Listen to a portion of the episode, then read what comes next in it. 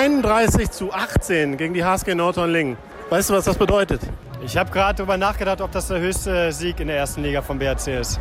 Ist es. Ist es? Ist es. Löwenzeit, der BHC-Podcast. Präsentiert von Solinger Tageblatt und Radio RSG. Kurz vorm Jahreswechsel lassen auch wir es krachen. Heute mit ganz vielen Stimmen im BRC-Podcast. Zum souveränen 31 zu 18 Sieg der Löwen gegen Nordhornlingen. Ja, mit Selbstvertrauen und ja, entschlossen einfach mal das Spiel angegangen und dann verdient auch ja, in der Höhe gewonnen. Dann natürlich zu den Vertragsverlängerungen von Maciej Maczynski und Lukas Stutzke. Ich fühle mich hier äh, super wohl. Äh, ja, tolle Mannschaft, äh, guter Trainer und das sind die Gründe dafür. Aber auch zu allen anderen noch offenen Fragen. Irgendwas mit 4 Nullen dahinter, würde ich mal behaupten, aber ich weiß es nicht genau. Hallo, ich bin Thorsten Kabitz von Radio SG und für alles, was ich nicht weiß, ist wie immer Thomas Rademacher aus der Sportredaktion des Solinger Tageblatts mit dabei. Hallo Thorsten. Fünf Niederlagen in Folge, darunter einige wirklich schmerzhafte, mussten der BRC und seine Fans in den vergangenen Wochen verkraften. Und trotzdem war die Unihalle gestern voll, ausverkauft mit über 2900 Zuschauern. Und keiner der BRC-Anhänger dürfte es bereut haben zu kommen. Mit 31 zu 18 gewinnt der BRC gegen den Tabellenletzten, die HSG Nordhornlingen. Endlich wieder ein Sieg. Tom, es war kein überragendes Spiel, aber ein deutlicher und vor allem enorm wichtiger Erfolg für die Löwenseele. Ne? Das Spiel war schon eine relativ klare Sache. Man hatte schon nach ein paar Minuten das Gefühl, dass der BHC das Spiel nicht äh, verlieren wird können. Die HSG Nordhorn-Lingen hat da wirklich ja nicht überragend äh, agiert und ähm, war einfach äh, zu schwach. Also die Qualitätsunterschiede waren doch deutlich zu sehen. Gerade in der Deckung und mit einem guten Torhüter äh, war es dann klar, dass äh, Norton da keine Chance haben wird, denn die haben ja genauso schwach auch abgeschlossen wie dann der eben der Bergische HC. Das war das große Problem in der ersten Halbzeit. Die Chancenverwertung war wieder nicht so gut, aber insgesamt als Mannschaft hat man viel viel besser funktioniert eben als Nordhorn und in der zweiten Hälfte lief es dann ja auch so ab Minute 40, 45 auch offensiv äh, sehr, sehr gefällig, so dass es dann noch ein ja, sehr klarer und auch beeindruckender 31-18 Erfolg dann am Ende wurde, der ja vor allem deshalb spektakulär war, ja, weil er ja auch eine gewisse historische Bedeutung hat. In der Tat ein Ergebnis für die Geschichtsbücher, denn man mag es kaum glauben, aber gemessen an der Tordifferenz, 13 Treffer mehr als der Gegner, war das tatsächlich der höchste Sieg in der Bundesliga-Geschichte des Bergischen HC. Ja, das, äh, was heißt, mag es kaum glauben, aber was ich noch immer äh, noch, noch interessanter fand, war, dass der höchste Heimsieg vom BHC ein 40 zu 31, also ein neun Tore Erfolg war, damals gegen den SC Magdeburg. 2011 war das. Man hat also nicht nochmal höher zu Hause gewonnen als mit neun Toren Unterschied. Ich glaube, man hatte das nochmal eingestellt, dass man auch nochmal neun Tore hatte, aber das nicht ähm, übertrumpft.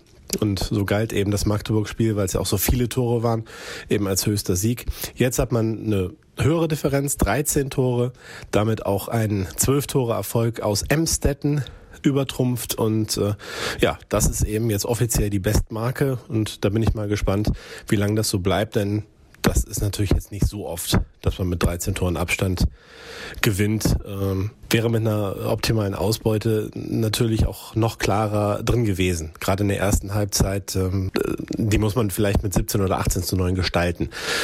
Trotzdem ist es natürlich eine, eine, eine sehr, sehr nette Randnotiz gerade für Journalisten und alle Statistikinteressierten sicherlich eine ganz nette Sache, denn der BHC blickt ja schon auf einige Bundesliga-Saisons jetzt zurück. Wir blicken aber gleich auch noch nach vorn, mit wem der Bergische HC die nächsten beiden Saisons bestreiten will. Zwei weitere Puzzleteile sind seit gestern dazugekommen, aber es bleiben auch noch Fragen in der Personalplanung offen und über die sprechen wir gleich hier im BRC Podcast. Löwenzeit. Jetzt haben wir erstmal die Stimmen zum Spiel gestern und starten mit dem Kapitän Christian Nippes im Interview bei Thomas Rademacher. Christian Nippes, 31 zu 18 gegen die HSG Nordhorn-Lingen. Weißt du, was das bedeutet? Ich habe gerade darüber nachgedacht, ob das der höchste Sieg in der ersten Liga vom BRC ist. Ist es. Ist es? Ist es. Vorher der höchste Sieg war mit 12 Toren Unterschied in Emstetten. Jetzt habt ihr mit 13 Toren Unterschied gewonnen. Bedeutet dir das was? Ja gut, ich weiß es seit fünf Sekunden. Äh, Ich glaube, das hat ja jeder gespürt, dass äh, fünf Niederlagen gehen nicht äh, spurlos an einem vorbei. Wir wussten natürlich, dass das heute eine, große Chance ist für uns zu Hause gegen Nordhorn zu gewinnen, aber natürlich dann auch entsprechender Druck. Und ich glaube, das Wichtige für uns ist, wie wir damit umgegangen sind. Und äh, ich glaube, jeder hat von Anfang an gespürt, dass es hier nur einen Sieger heute gibt. Das stimmt, man hatte nicht das Gefühl, dass Norton wirklich was entgegenzusetzen hat, hatte. Trotzdem habt ihr auch äh, Torhüter, stand super, würde ich auch so sehen, aber vorne äh, hattet ihr wieder so ein bisschen Schwierigkeiten. Also ganz so souverän wie erwünscht war es wahrscheinlich auch nicht. Das ist richtig. Ich glaube, wir sind gerade in so einer Phase, wo äh, uns vorne die, die Leichtigkeit fehlt. Das hat sich in den letzten Wochen gezeigt, dass wir hauptsächlich äh, von unserer Abwehr leben mussten, was dann leider nicht zu Punkten gereicht hat. Ähm, heute hat die, die, Abwehr und äh, Thomas Schmörk war im Tor uns halt äh, so weit getragen, ähm, dass wir halt auch gerade diese Phase mit, äh, mit Sicherheit ein paar zu viel technischen Fehlern wieder gute Chancen liegen lassen. Äh, das ist gerade einfach drin, aber dass uns das äh, heute nicht im Weg stand, die Punkte zu holen. Ich habe gesehen, deine Frau ist in der Halle mit Kind, aber gab kein Feedback von ihr. Ich bin sie gerade am Suchen. Ich weiß nicht, ob sie noch da sind. Deswegen muss ich selber erst mal gucken, wie, was das Kind zum Spiel sagt. Alles klar, ich danke dir. Und wir bleiben beim Nachwuchs. Die Youngsters beim BRC waren es, die gestern vor allem in der zweiten Hälfte überzeugen und beeindrucken konnten. Einen, den man nennen muss, ist auf jeden Fall Alexander Weck, hatte beim 7 Meter das bessere Händchen als Jeffrey Boomhauer und Arno Gunnarsson. Die sind insgesamt dreimal gescheitert. Alex Weck dagegen mit seinen drei Versuchen von sieben Metern dreimal erfolgreich. Mit insgesamt fünf Treffern war er am Ende neben Max Dai der erfolgreichste Torschütze der Löwen und nachher auch am Mikro bei Tom. Alexander Weck, du hast das 31 zu 18 erzielt, also zum Endstand.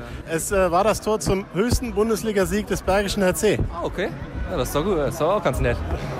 Insgesamt äh, kann man ja schon sagen, ihr hattet Probleme im Angriff. Dann kamst du und äh, da waren die Probleme gar nicht mehr so groß. Ja, wobei, ja, also es hat gut geklappt auf jeden Fall am Ende, das muss man sagen. Wobei wir auch äh, am Anfang ein bisschen Probleme hatten, erste Halbzeit und das dann ja mit der zweiten Halbzeit oder Anfang, äh, Ende erster Halbzeit schon viel besser geklappt hat mit Tempospiel und sowas. Also viele einfache Tore gemacht haben. Da dann hin und wieder mal schwer getan, aber ich glaube insgesamt war das trotzdem auch eine gute Leistung dann im Angriff. Ihr wart auch eine Klasse besser. Hast du das auch so empfunden? Also, dass ihr wirklich, auch wenn ihr jetzt mal vorne ein paar Dinger liegen gelassen habt, man hatte schon das Gefühl, das kann eigentlich nicht wirklich verloren werden? Ja, also wir waren schon äh, sehr stabil. Also hätten wir nicht so gedeckt, sähe das bestimmt auch anders aus, aber wir wussten, glaube ich, dass wir mit der Abwehrleistung immer wieder die Bälle bekommen und dann vorne einfach die zweite und dritte Chance bekommen, das Tor dann zu machen. Für dich ist das Jahr tatsächlich noch nicht ganz vorbei. Du trittst morgen, also am Montag, nochmal in der Westfalenhalle an. Auch ein besonderes Spiel, nochmal für den VfL Gummersbach, Zweitspielrecht und dann in so einem sicherlich aufgepeppten Zweitligaspiel dort beim ASV Hamm Westfalen? Ja, ist auf jeden Fall ein sehr wichtiges Spiel. Zweiter gegen Vierter und geht darum, wer als Zweiter in die Winterpause geht vor sehr viel Publikum. Äh, schon viele Karten verkauft und freue ich mich auf jeden Fall drauf. Und da wirst du ja sicherlich auch ein bisschen Verantwortung bekommen am Feld. Ja, das äh, kann gut sein. Ja. Also ich habe natürlich jetzt noch nicht trainiert, aber kann gut sein, dass ich da meine Minuten schon bekomme. Freuen wir uns und hoffen, dass du den VfL Gummersbach wieder zum Bergischen Derby bringst in die Bundesliga. Äh, dann ist aber nicht mehr mit Zweitspielrecht da, ne? Ja, das geht natürlich dann gar nicht. aber kann ich jetzt nicht wissen, aber mal schauen, wie äh, es kommt. Muss man ja auch erstmal aussteigen, ist ja gar nicht so leicht. Ja, viel Erfolg heute Abend. Da muss Alex Weg also nochmal ran.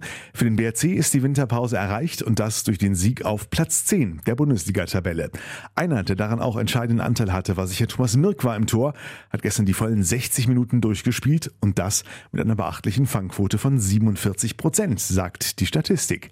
Was er sagt, hören wir jetzt. Thomas Schmörk war äh, 31 zu 18 und man kann sagen, an nur 18 Gegentoren hast du auch einen ganz guten Anteil. Ja, gut, also ich sage immer, also das, was ja, hinten vorgestellt wird, ist ein Zusammenpaket äh, zwischen, also mit äh, Torhüter und Abwehr. Also die Jungs vor mir haben eine richtig geile Abwehr heute gestellt. Und ja, ich habe nur meinen Teil dazu beigetragen, dass wir nur 18 Gegentore da bekommen haben. Das war eigentlich der Grundstein zum Erfolg. Wir haben uns für das Spiel heute viel vorgenommen. Hatten jetzt fünf Niederlagen war das, glaube ich. Aber ich glaube, wir haben ja mit Selbstvertrauen und ja, entschlossen einfach mal das Spiel angegangen und dann verdient auch ja, in der Höhe gewonnen. Ab wann hattest du das Gefühl, auch wenn vorne recht viel liegen gelassen wurde, speziell in der ersten Halbzeit, das können wir nicht verlieren?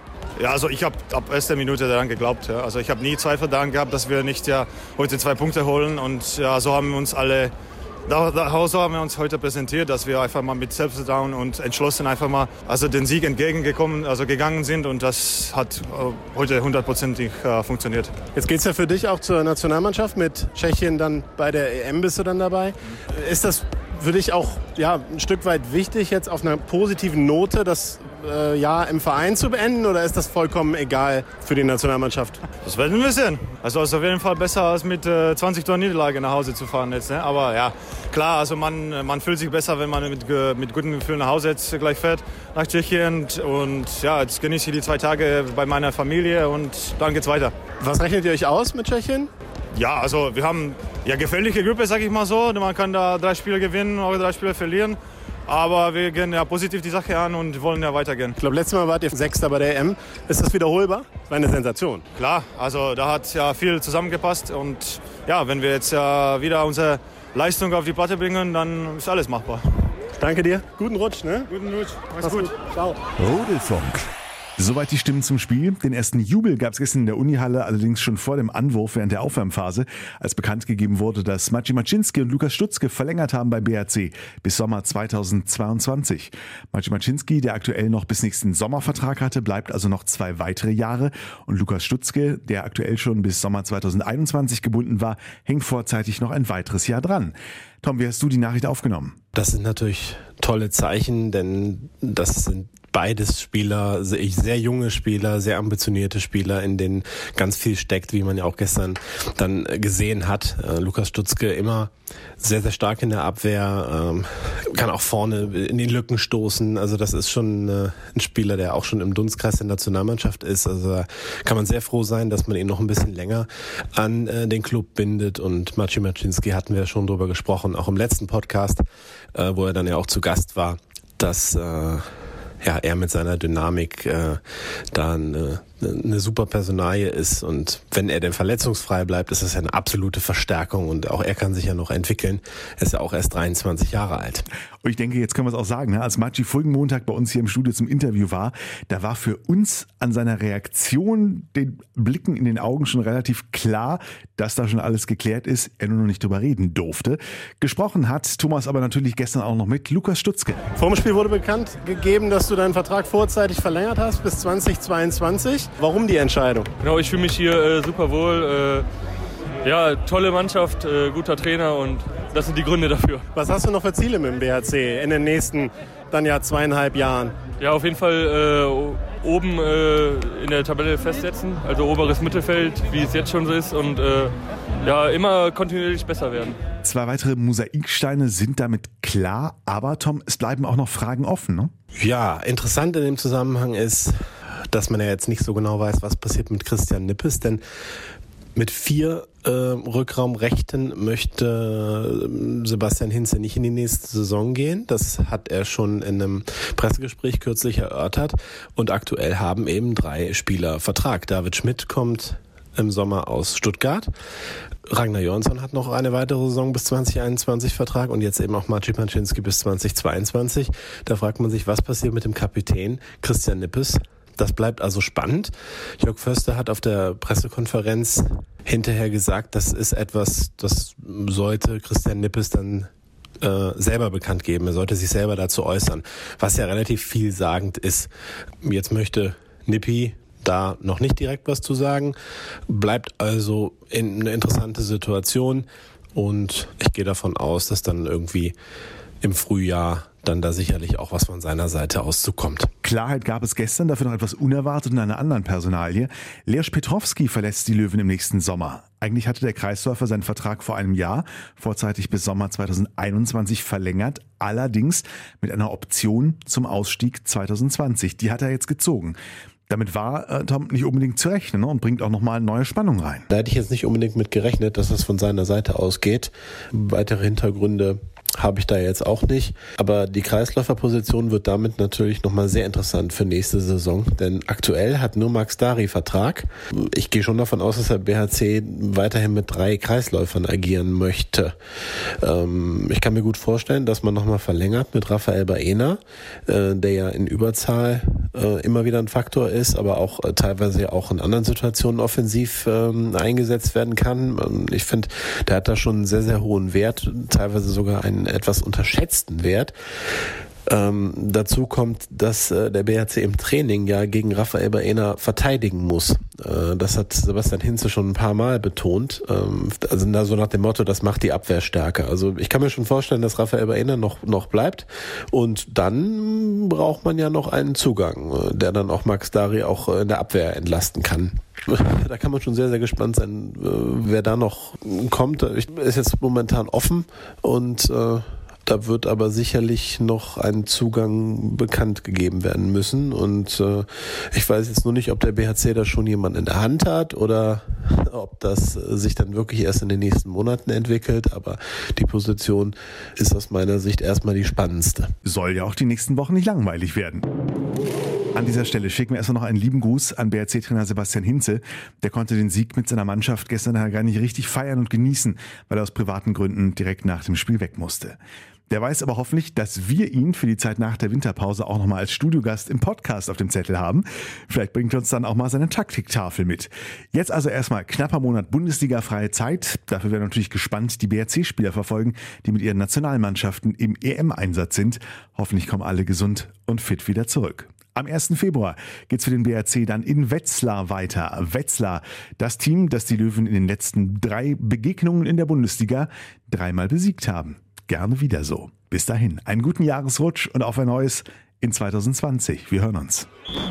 Löwenzeit, der BHC-Podcast. Präsentiert von Solinger Tageblatt und Radio RSG.